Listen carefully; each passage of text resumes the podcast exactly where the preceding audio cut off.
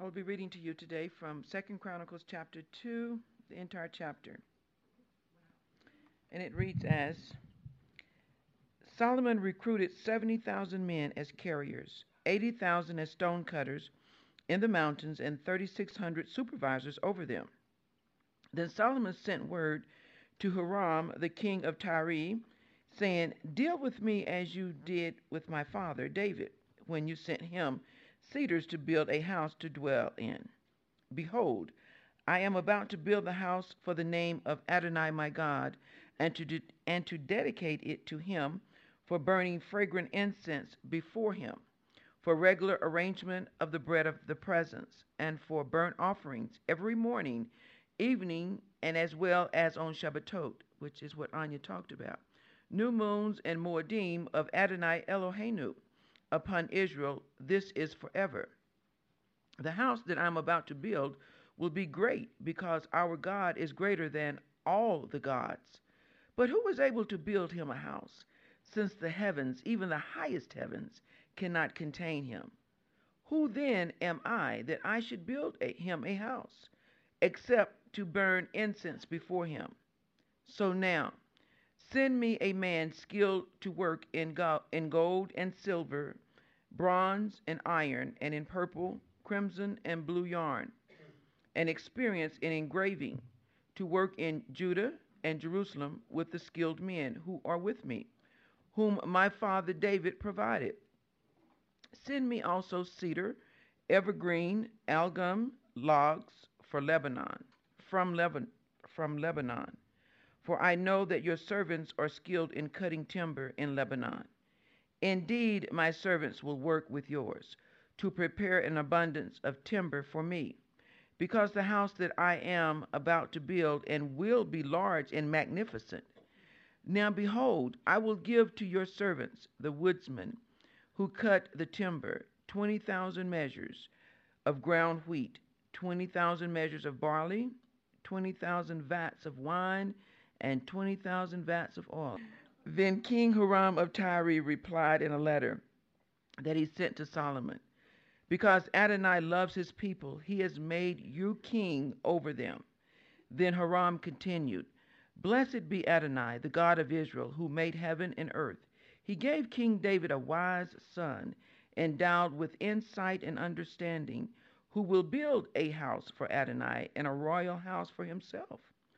So now I am sending Huram, Huram, Huram-abi, a skilled man endowed with understanding, who is the son of a woman from the daughters of Dan, and whose father was a man from Tyre a man skilled to work in gold and silver, bronze and iron, stone and wood, in purple and blue, fine linen and crimson, and to engrave all kinds of engraving, and who can execute any design given to him. He will work with your skilled men and with the skilled men of my lord David your father. Now let my lord send to his servants the wheat and barley, the oil and wine he has promised and we will cut as many logs from Lebanon as much as you need, and float them in rafts by sea to Jaffa. You can then take them up to Jerusalem. Solomon counted all the foreign men in the land of Israel, like the census that his father David had taken, and 153,600 were found. He appointed 70,000 of them to carry loads 80,000 to quarry stones in the mountains, and 3,600 overseers to supervise the people working. Thank you, Sharon. Shabbat Shalom. You know, sometimes um, God requires holy chutzpah from us. Seriously, chutzpah simply means uh, gutsiness, courage. You know, Yeshua talks about that in the parable of the man um, who knocked on his neighbor's door in midnight, uh, saying, I've got some people who have come from out of town and I need to take care of them. I don't have anything. So would you please give me some basic things that I can uh, feed them with? And the neighbor said, Absolutely not. I'm asleep. My family's asleep. Everybody's asleep. Go away. And, um, and his friend continued to bug him, knock on the door, and, and uh, until he opened the door, saying, um, I'm going to open the door and give you what you need, not because you're my friend and I like you, but because you're bugging me. and Yeshua said, That's how we're supposed to pray. So um, that's how I've been doing this week.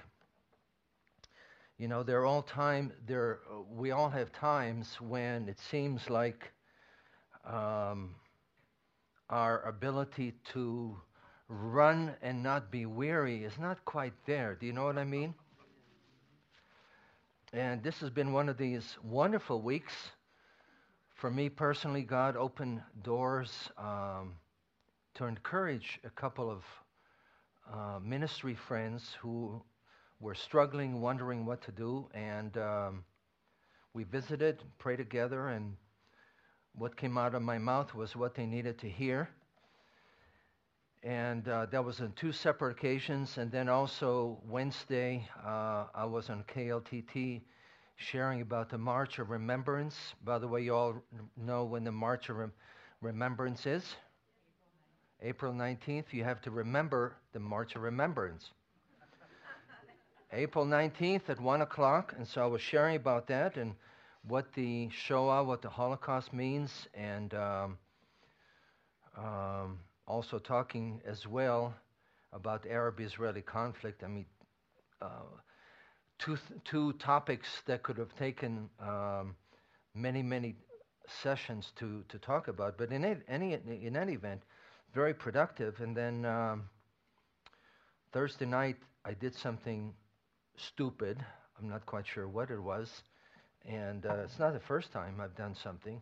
And the result is this uh, walking stick um, and so you know what happens when when you are not quite feeling up to snuff.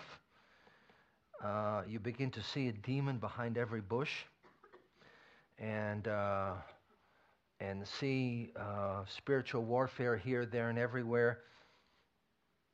And that is there. However, what keeps us sane is not preoccupation with finding all kinds of demons here, there, and everywhere and tackling them uh, as if we really can effectively. But what sustains us is the simple fact that we know who, Allah say, who is in the throne. And so, you know, for each one of us, we have a sense of mission, sense of vision, some kind of an idea hopefully we all, we all have that, some kind of, of an idea of what it is that God has for us. And if you don't, let me encourage you to do what Yeshua told his disciples to do, and that is pound on his door until he opens your eyes, unclogs your ears, speaks to you in a way that you understand what are his marching orders? We all have to have that, right? Amen? Amen. So, here uh, in this passage that Sharon read to us, Solomon had received marching orders. Um, as we saw last Shabbat, he received it from or through his father David. And um, as I mentioned last Shabbat, David often has a bum rap. When you think of David, what do you think of? Well, I would say most of us think of David and Goliath, or we think of David and Bathsheba, as if nothing else is there about David's life.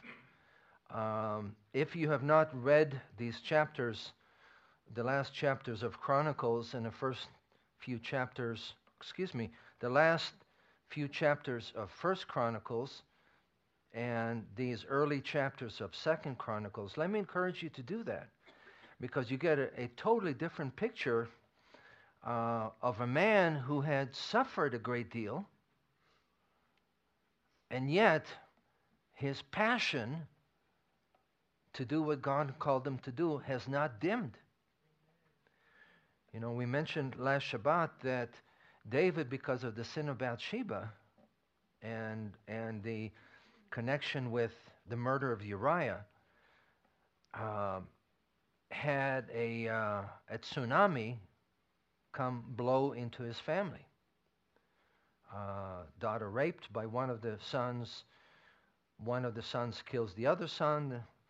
The second son then rebels against the father, and on and on and on for a number of years.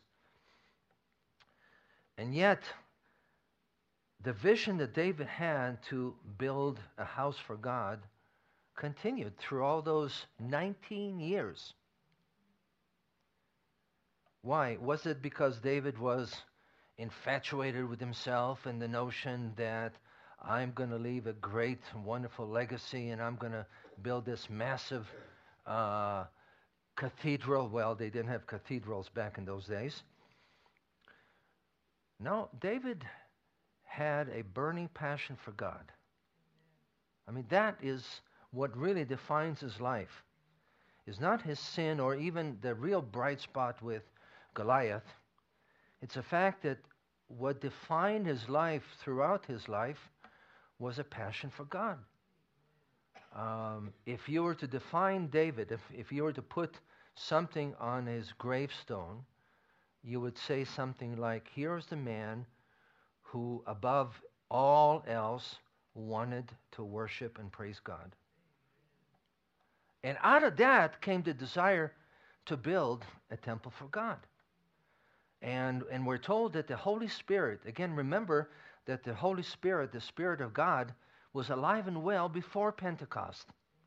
The Holy Spirit came, gave David pretty much almost looked like verbatim instruction on what the temple was supposed to look like, or and uh, he had written it down, given it to Solomon, collected massive amounts of material, um, gold in the amount of something like six, uh, over six million pounds of gold.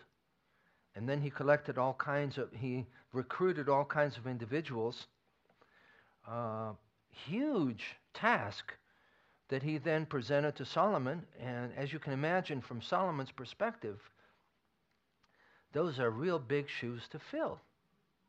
You know, here's Papa who is uh, passing on, and uh, he defeated, or th- God in him, through him, defeated all of Israel's enemies. And um, David established before Solomon came on the scene, David, in his mind, eh, had a clear sense of what the worship of God needed to look like.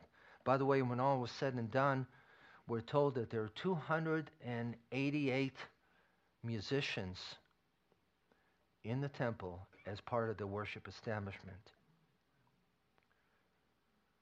So, for Solomon, who is a young fellow, we don't know exactly how old he is, but for Solomon, these are awfully big shoes. And pretty early on in his in his reign, he determines that he is going to take what was given to him and implement it.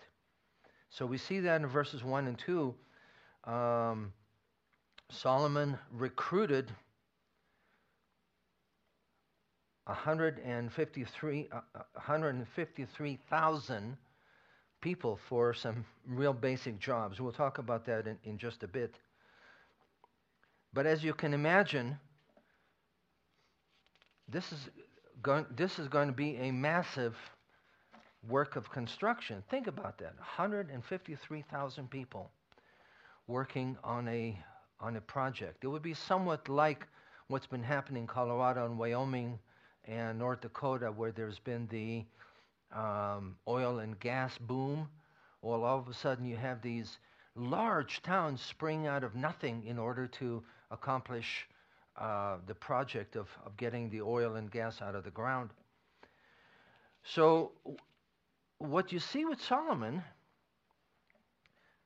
is not that he is consumed with the work.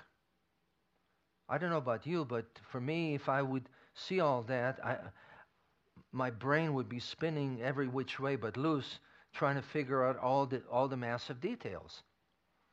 Um, but what you see with Solomon is what I hope happens to me and with each one of us that what is at what receives the top billing is not the multitude of details or our ability or inability to carry out the task, but what fills what is placed at the top of the list is a commitment for God, and we see that. Walk with me, if you would, through verse 3 to 5. Solomon sent his message to King, King Hiram of Tyre. And Tyre, by the way, is in southern Lebanon, in case you didn't know. As you did for my father David when you sent him cedar to build a palace for him. Then, then park in verse, let's park in verse 4 here for a minute. Now I'm about to build a temple for the name of the, of the Lord my God to dedicate to him for burning uh, fragrant incense before him, for setting out the consecrated bread regularly to make burnt offerings every morning and every evening on the, on the Shabbat, on the new moon, the appointed feast of, our, of the Lord our God. Now, in case you got lost in all those details, I, I wanted to tease some of this out. First of all, if you remember the phrase, the name of the Lord in Scripture is significantly, significantly different than Aaron or David or Floyd.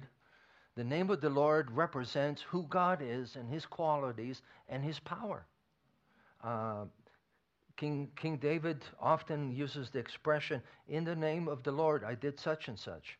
In Psalm 118, it speaks about how that in the name of the Lord, he overcame his opposition, just like we were singing today, uh, because we know that he who is in us is greater than he who is in the world. So God's name, God's reputation, God's power receives top billing in Solomon's mind. And he wants to bring burning, uh, burning uh, fragrant incense and if you remember that uh, during the time of the, the tabernacle and the temple, the altar of incense was directly before the Holy of Holies. If you recall that there was the, uh, the partition that separated the holy place from the Holy of Holies, and the altar of incense was directly in front of the Holy of Holies. Very, very closely identified. So Solomon is saying, and, and part of the picture here, he's saying what this is going to be about is not merely bricks and wood, but what this is going to be about is the worship of God. Then he speaks about the consecrated bread that um, our beloved King James describes as uh, the shewbread, uh, which in Hebrew is lechem hapanim. Can you say lechem? Hapanim literally the, the, the, bread of the face. In other words, the, this table that has um, that had a number of loaves of bread on it, couple of rows uh, of, of bread, was a visual reminder, symbol of the presence of God. In fact, as you as you read that, particularly in Hebrew, you see that the phrase panim, face or presence, appears a, a number of times. So, what this is about um, is not the, the uh, material.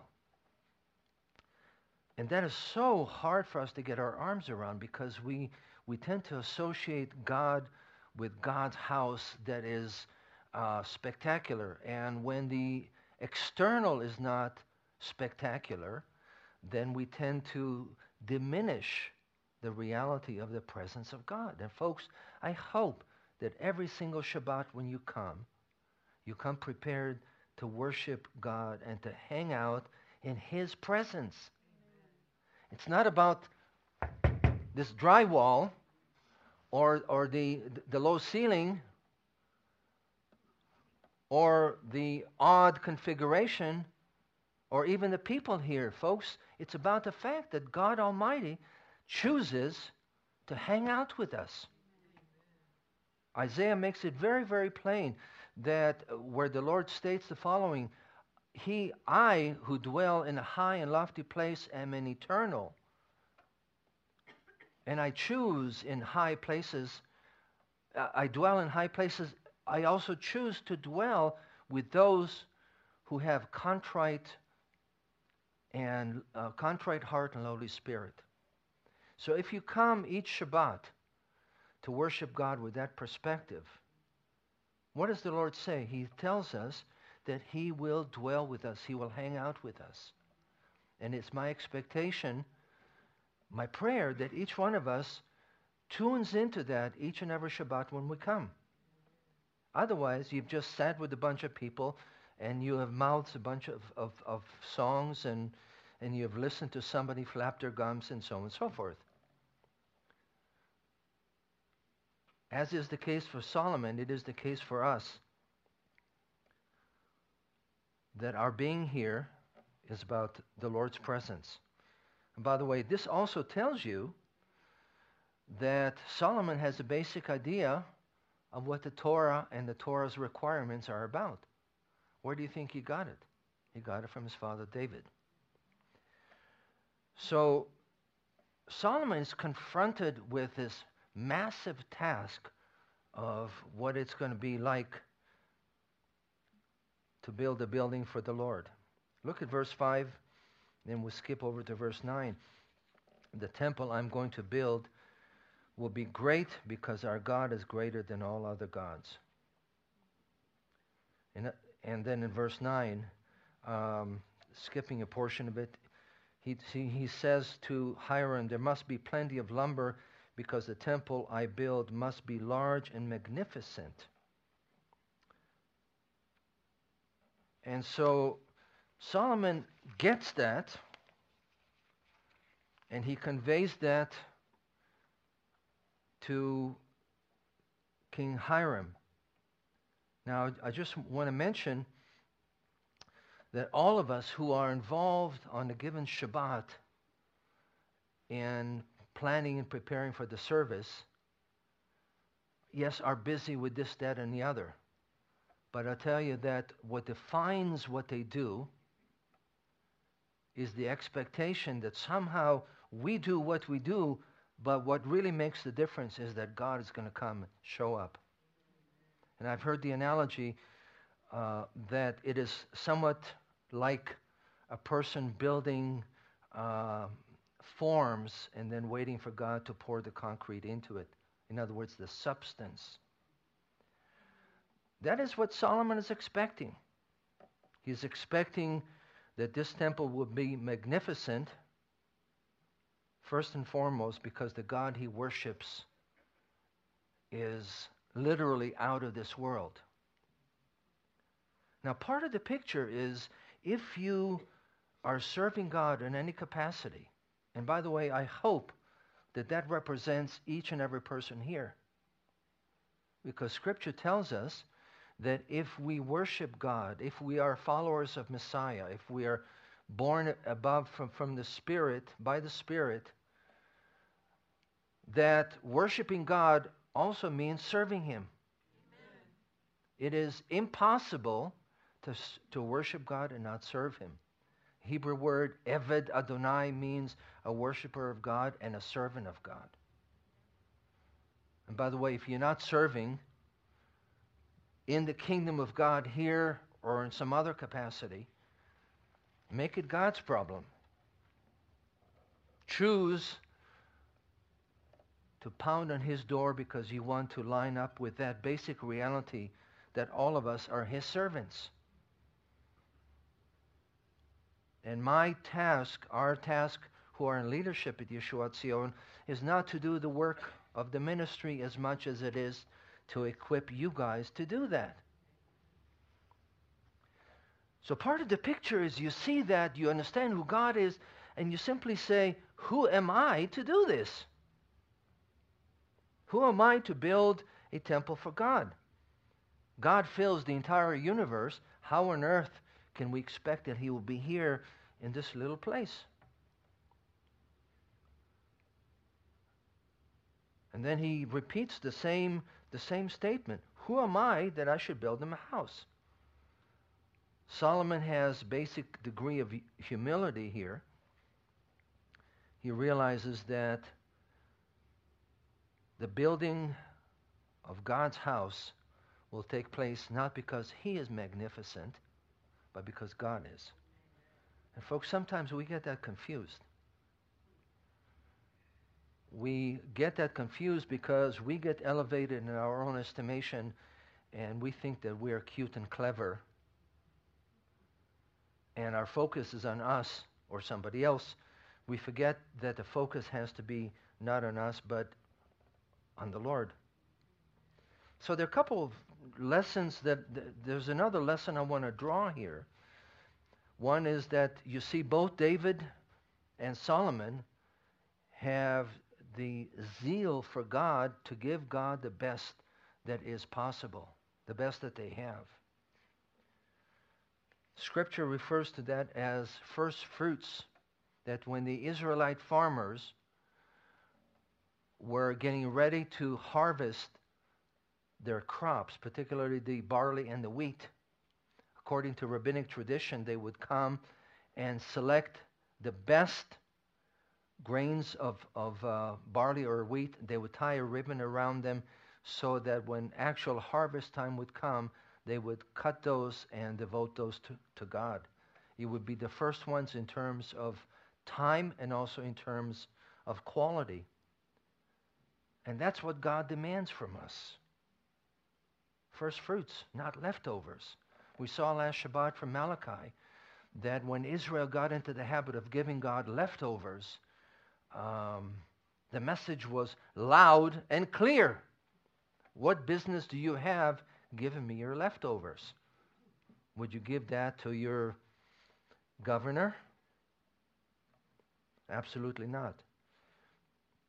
What we give the Lord cannot be an afterthought, where we do this, that, that, the other,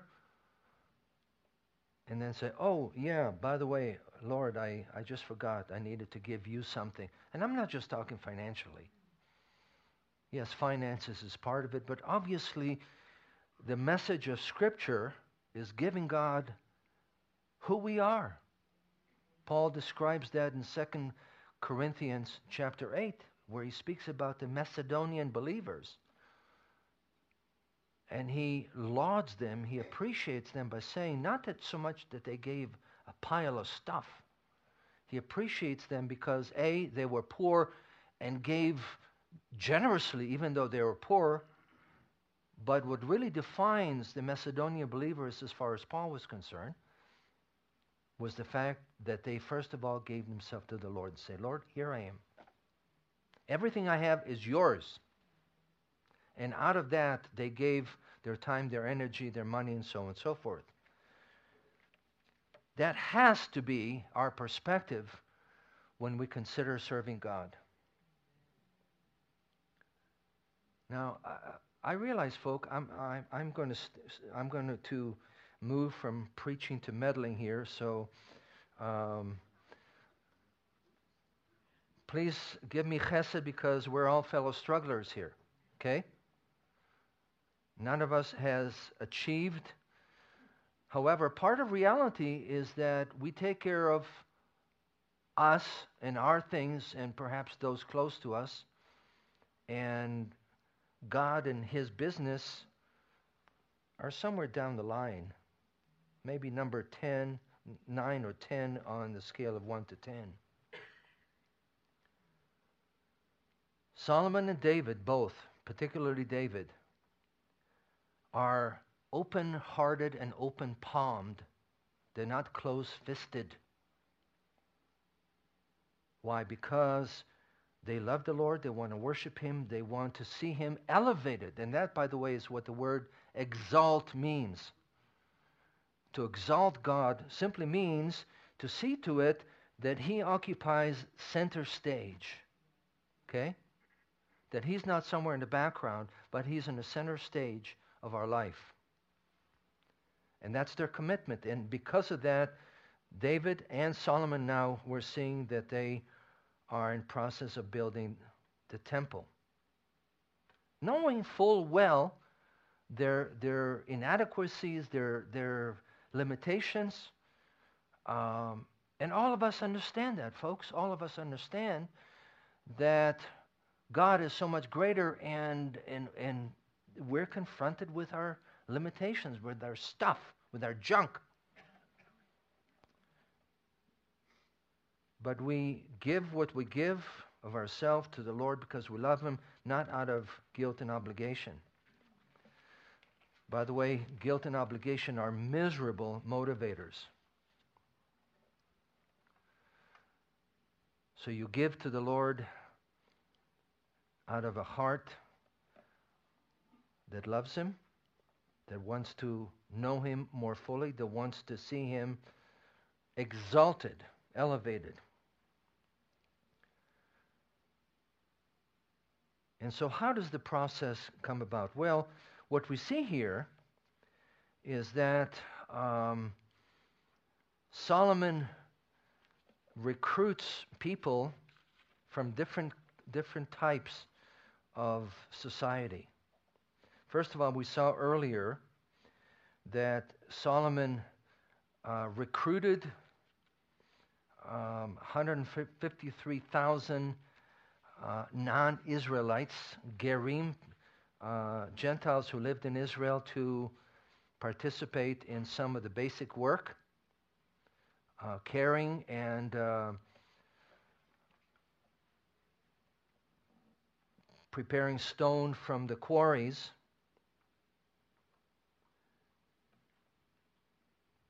But then he turns to, to this fellow, Hiram, and he asks for help. Now, here's part of reality with Hiram, king of Tyre.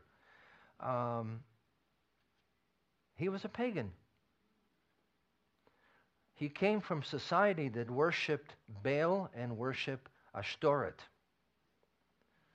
that Scripture describes as abomination. In other words, uh, something disgusting. Check-its. And um, by the way, that was the society from which Jezebel came. Remember old Jezebel? Uh, so Hiram preceded her, but he was from the same, the same area, the same kind of culture. And yet, Solomon turns to him and asks for help. Verse 16, um, Hiram says the following We will cut logs from Lebanon that you will need and will float them in rafts by the sea down to Jaffa. Jaffa, by the way, is where modern day Tel Aviv is.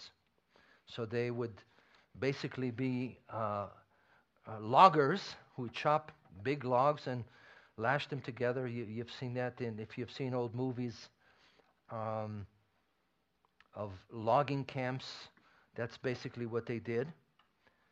And, um, and then Solomon's men, um, these carriers would take them then one form or another to, to Jerusalem then there was something else too. They needed someone who would be the master contractor.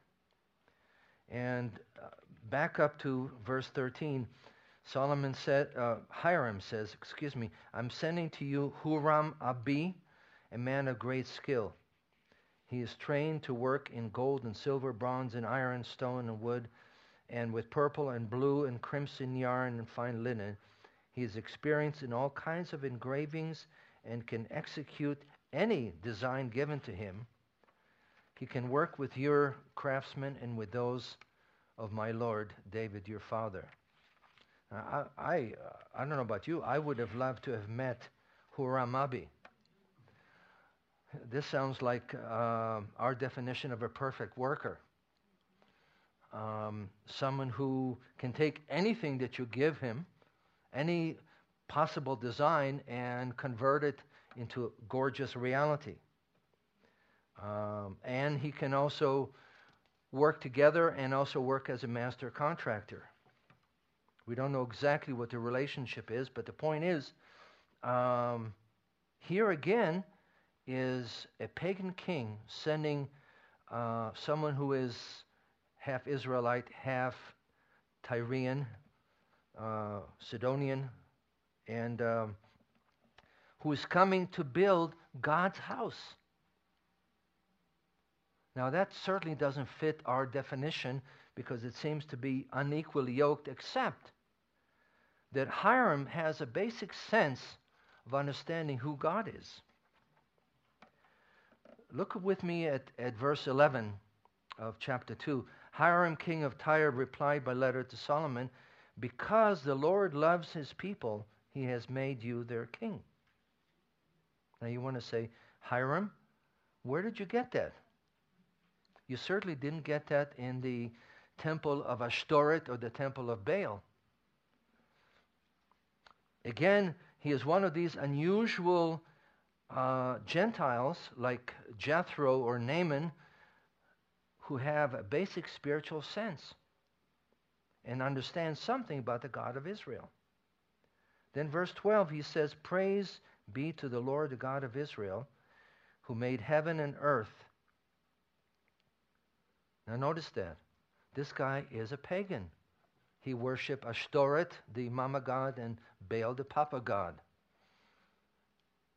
And yet, here, he describes the God of Israel as the creator. And I really don't believe he's just being nice and polite and diplomatic. Um, he seems to understand something about the reality that, that the God of Israel is working and doing things. At the end of verse uh, uh 12 into 13, he has given David a wise son endowed with intelligence and discernment who will, build a temple for the Lord and a palace for himself. By the way, remember last Shabbat we talked about this word with a couple of sounds in it, chokhmah, remember? Um, that's used to describe Solomon here by Hiram. So somehow, this pagan king has a basic understanding of reality that God loves Israel, that He's the creator, that he is the one who is working with David and with Solomon. And of, of, course, folks, reality is that, that this is not purely spiritual. There's obviously uh, commerce going on here, uh, sort of bartering, dickering. I'll do this, you do this. I'll give you the logs, you give me the, the wheat and uh, barley and wine and, and olive oil and so on. Uh, so that takes place. But the reality here is you have this massive, massive project. God brings together people of all kinds, and they work together in collaboration. Building a house that has to be magnificent for God. Now you say, okay, this is lovely. This was um, uh, not quite 3,000 years ago. Where am I today? Well, part of reality is that Scripture describes you and I in a couple of different and apparently contrasting kinds of terms. That we're both God's building and we're also workers together with God. Now, this is amazing. I want to park here for a while. First of all, um, we're told that you and I are God's building. Okay? So, what does that look like? What does it look like that we're God's building? Well, obviously, it's a lot more than, than this and, and other congregations and, and buildings and so on. It first of all begins with the Spirit, what God is doing spiritually. And I wanted to go over a number of scriptures that define that, that hopefully would help us understand not just Solomon's temple, the temple that was built back then, but how You and I are part of what God wants to do today. First of all, in, in 1 Peter 2 5, you also, like living stones, are built into a spiritual house to be a holy priesthood, offering spiritual sacrifices acceptable to God through Messiah Yeshua. Now, who is doing the building, folks? God. And you and I are stones that God brings together. Now, for your viewing pleasure, I brought a couple of stones, Brock, uh, bricks actually. And if you notice, they're not quite identical, and yes, they need to be cleaned. Um, and this one doesn't quite fit together with this one. So part of the picture has to be that whoever is going to put these two stones together has to eliminate some of the rough edges in order for the two stones to be brought together. And also has to do some cleanup. Okay, do you get the picture? You and I are stones in his building, and we have rough edges, which means that in order for God Almighty, with his power and his mercy, to bring us together into his spiritual building, he has to file down some of the rough edges. Now, as you can imagine, this is not a particularly pleasant prospect, not a real fun process, which means we, um, we, we uh, fuss with the Almighty about His plans. We, uh, we endeavor to complain to Him and tell Him that He frankly doesn't know what He's doing in putting us together. Because if He really knew what He was doing, he would not put us together with those who rub us the wrong way. However, the Lord, in His infinite wisdom, unlike our wisdom, which is very finite, God brings us together in order to build the kind of building that He wants.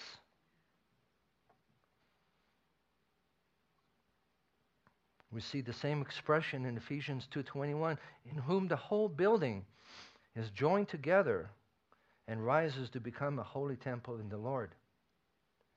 This is Ephesians 2:21 and then 2:22. In him you too are being built together to become a dwelling in which God lives by his spirit. Now I know this can be somewhat mystical and there are parts of it that are, but there are parts that are fairly realistic. Um, when we come together to worship God, what does Yeshua tell us where He is? If two or more of you come together in my name, there I am in your midst. We are His spiritual building. And by the way, the word for building in Greek there has the idea not just of a physical building, but really of a household, something that is organic that fits and works together. And by the way, the New Testament is full of these together words. God does work that brings us together, that unites us together. Remember, the last few weeks we've been talking about unity, practical unity, what it means for us to be one, to serve together, to further the purposes that God has to do his work. Now, part of what Paul is saying in Ephesians 2:21 there is that this is something God is doing all the time. In other words, he's not asleep. He is not going to on a skiing trip. He is at work continually fashioning his building, you and I. And if God has called you to Yeshua Tzion, that's part of the process. And we're under construction, and yes, it takes time to unfold. And we often don't get it, and so we have to pray with a great deal of humility Lord, would you please open my eyes and unplug the ears so that I can see what you're doing and hear from you? So we're stones in God's building, but we're also workers. Because God is the master builder and the architect. 1 Corinthians chapter 3 verse 9 for we are God's fellow workers and you are God's field you are God's building now that sounds kind of confusing okay we can kind of get the fact that we are God's building but then we're also God's workers at the same time well what does that mean that means that God calls you and I to work with him. Can you imagine that? None of us, absolutely none of us, is worthy, really fits the bill to work with God, yet, yet God beckons to us.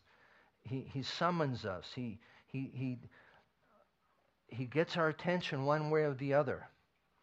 And if we're slow and uh, backwards, um, as sometimes has been the case, um, no worries. God can get a hold of you. God can somehow communicate through those titanium plates. Of course, none of you have those. I'm referring to myself.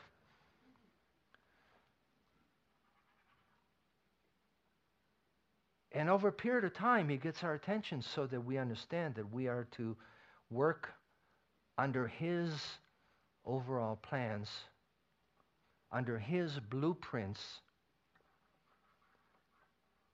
in humility and simply endeavor to carry out the assignments that he puts before us. Now, just like being fitted together is extremely frustrating, serving God can be very frustrating. Why? Because we're convinced that we know what, we, what we're doing. And if you've worked for a boss who doesn't communicate much, you want to tell him what's going on and explain to him what he should be doing. We somehow feel that way about the Lord. Lord, we don't understand why you want me to do this instead of do that. Well, since we're not God and we don't have the blueprints, what the Lord calls us to do is simple humility, simple faithfulness,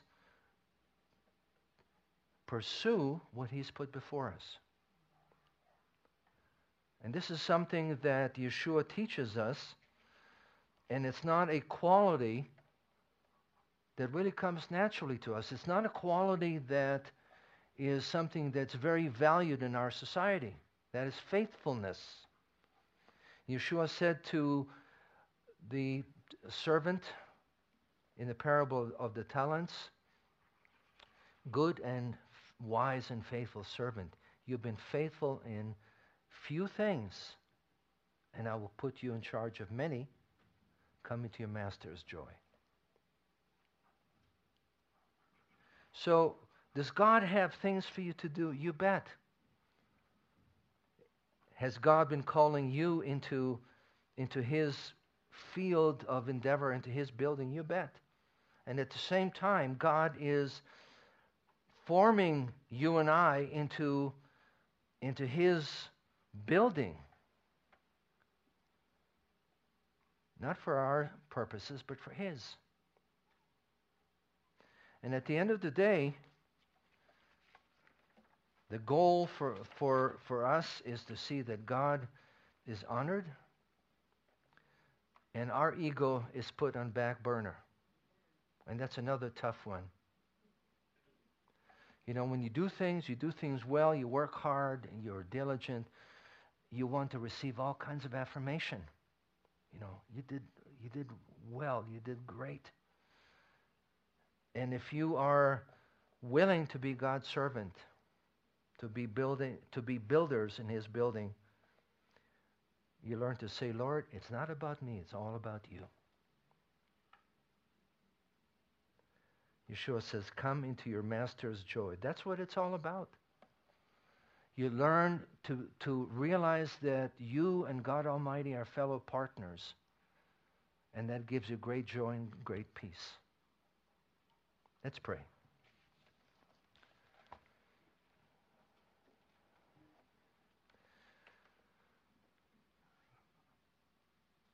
Lord, we bless you and we thank you for who you are. We thank you, Lord God, that you choose to dwell with us.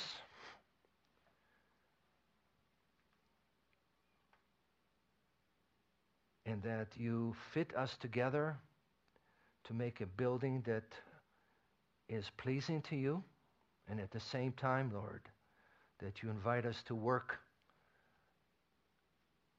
in the process of construction, Lord. And Abba Father, you know, we often don't understand it. We, we don't always agree or like, but Lord God, we uh, desire to see that you receive the top billing. And we simply, Lord God, want to understand your instructions for us. We want to see your building built